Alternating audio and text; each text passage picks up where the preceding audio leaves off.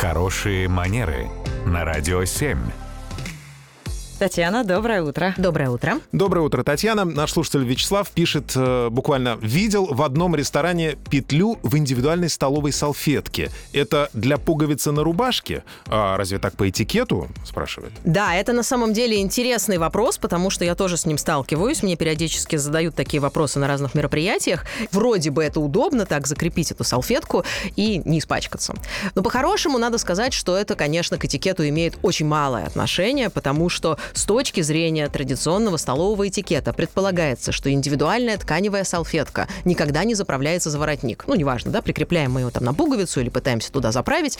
Главное, что это всегда салфетка, которая лежит на коленях у человека, который находится за обеденным столом. За воротник ее заправляют только маленьким детям, у которых не очень хорошо еще с координацией движений. У взрослых людей обычно все чуть лучше складывается в этом плане, и они Ой, в состоянии, ну, в большинстве своем, они в состоянии не извозюкаться так, чтобы прям очень было неловко. Поэтому обычно салфетка лежит на коленях и предотвращает потенциально возможные загрязнения. Ну, там накрошили, случайно капнуло что-то. Ну, уж точно не нужно прям всю грудь себе закрывать этой салфеткой.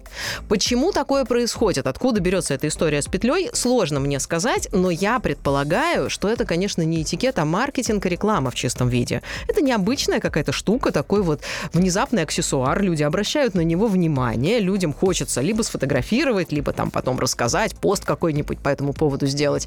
Вот мы с вами об этом опять же говорим. То есть, наверное, с точки зрения привлечения внимания это интересно, но с точки зрения классического этикета, конечно, скорее нет, чем да. Если вы увидели что-то интересное, это относится к области этикета, а вы не знаете, что это такое и как это использовать. И куда это пристегивать? И куда это пристроить вообще, да, действительно. Спросите у Татьяны Барановой и получите вот такой вот увлекательный ответ. Спасибо, Татьяна. Спасибо. Спасибо.